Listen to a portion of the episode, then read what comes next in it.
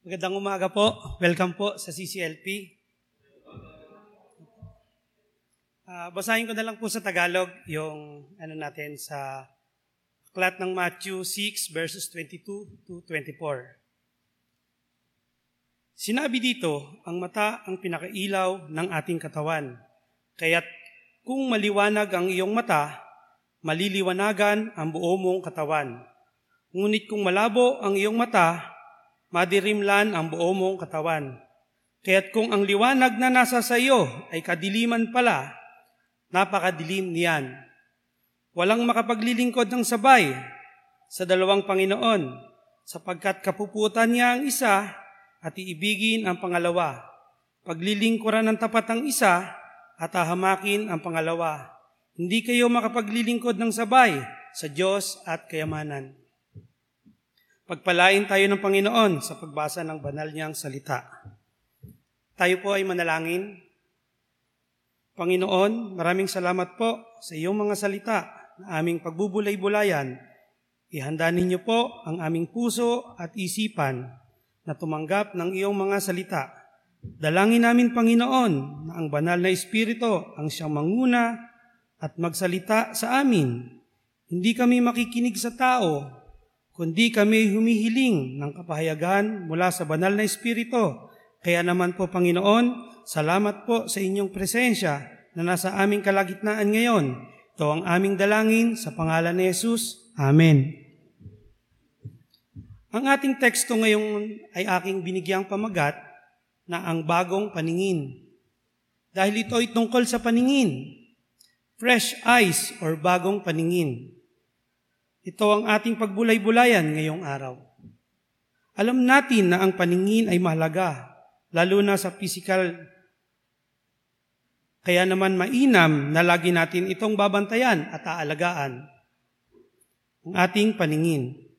Ngunit ang tinutukoy kong paningin ay hindi lamang sa physical seeing o physical na paningin, kundi ang ating kakayahan espiritual ang ating kakayang makita ang ginagawa at kalooban ng ating Panginoon.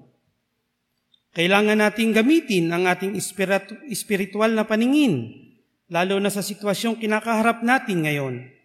Dapat nakikita natin kung paano kumikilos ang ating Panginoon. Sino po ba sa atin ang di naniniwala na kumikilos ang ating Panginoon? For sure naman po, lahat tayo ay naniniwala na kumikilos ang ating Panginoon.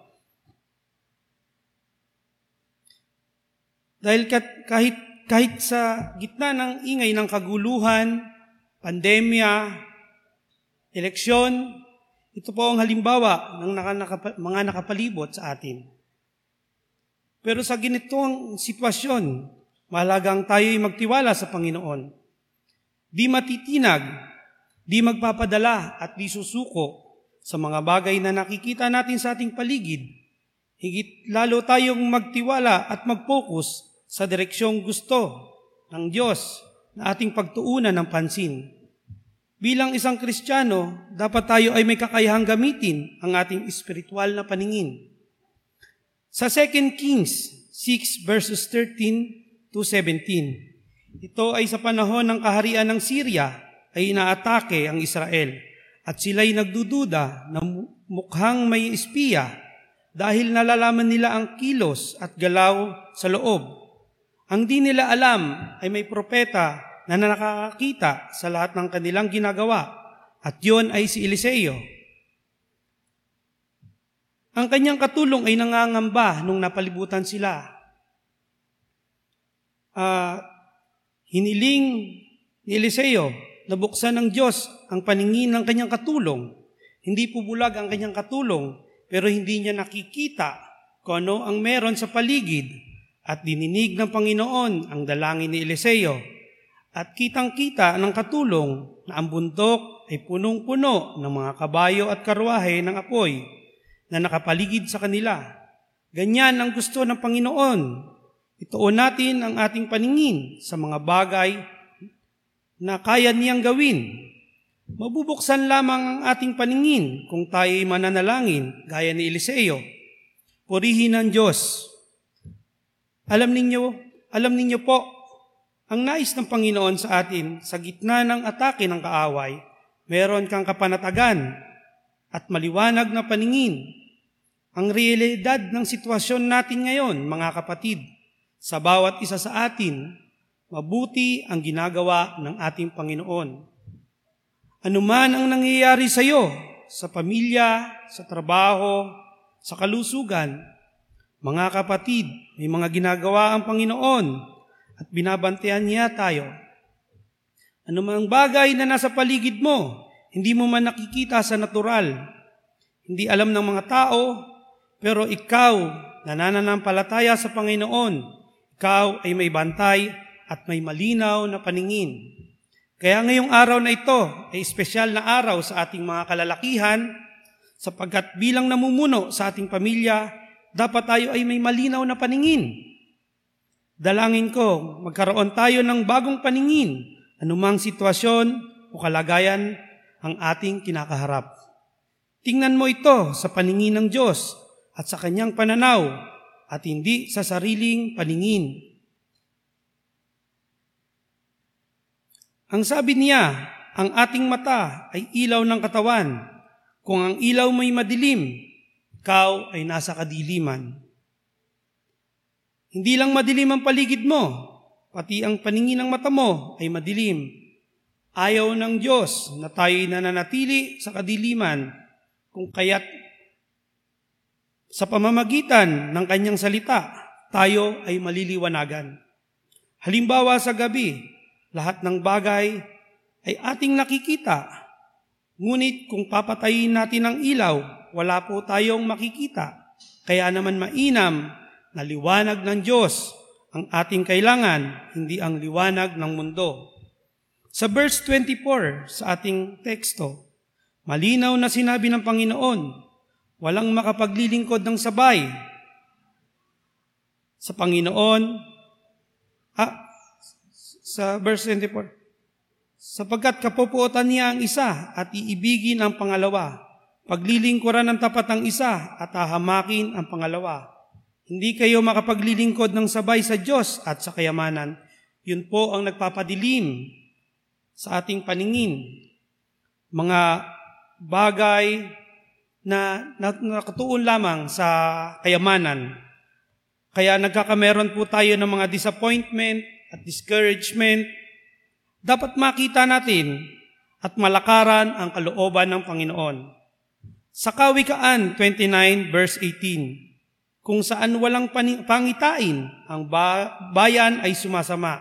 Ngunit siya na nag-iingat ng kautusan ay maligaya siya. Kaya napaka-importante na makita natin ang vision o pananaw at dapat magkaroon tayo ng bagong paningin. Paningin na nagmumula sa Diyos at mula sa kapangyarihan ng Diyos.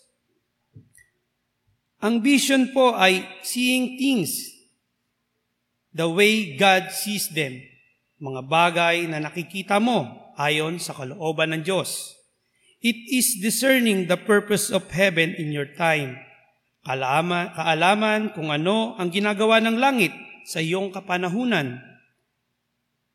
Perceiving the destination God has before you, pagkakaalam sa kalooban ng Diyos at ang purpose niya sa buhay mo.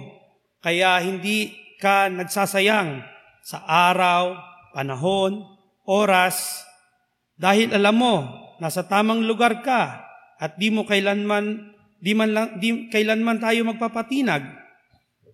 Tandaan natin na ang taong alam ang kalooban ng Panginoon, anuman ang ginagawa niya, kasama niya ang Diyos. Napaka-importante po, nasa ating kinalalagyan natin ngayon, ay alam ang kalooban ng Diyos. May mga di- direksyon na pinapakita ang ating Panginoon sa atin. Akala natin na hindi natin maatim, pero alam natin na ito'y matutupad dahil sa ang ating Panginoon ang ating focus. Ano ba ang nakikita mo, Panginoon, na dapat kong makita? Yan po ang dapat nating itanong sa Panginoon. Sapagkat yun ang gusto ng Diyos na itanong natin sa Kanya. Sa aklat naman po ng gawa, 9 verses 1 to 18, Mababasa po natin na ito ay tungkol kay Pablo na umuusig sa mga alagad ng Panginoon. At doon po, nakatagpo niya ang Panginoon. At doon, nawalan siya ng paningin.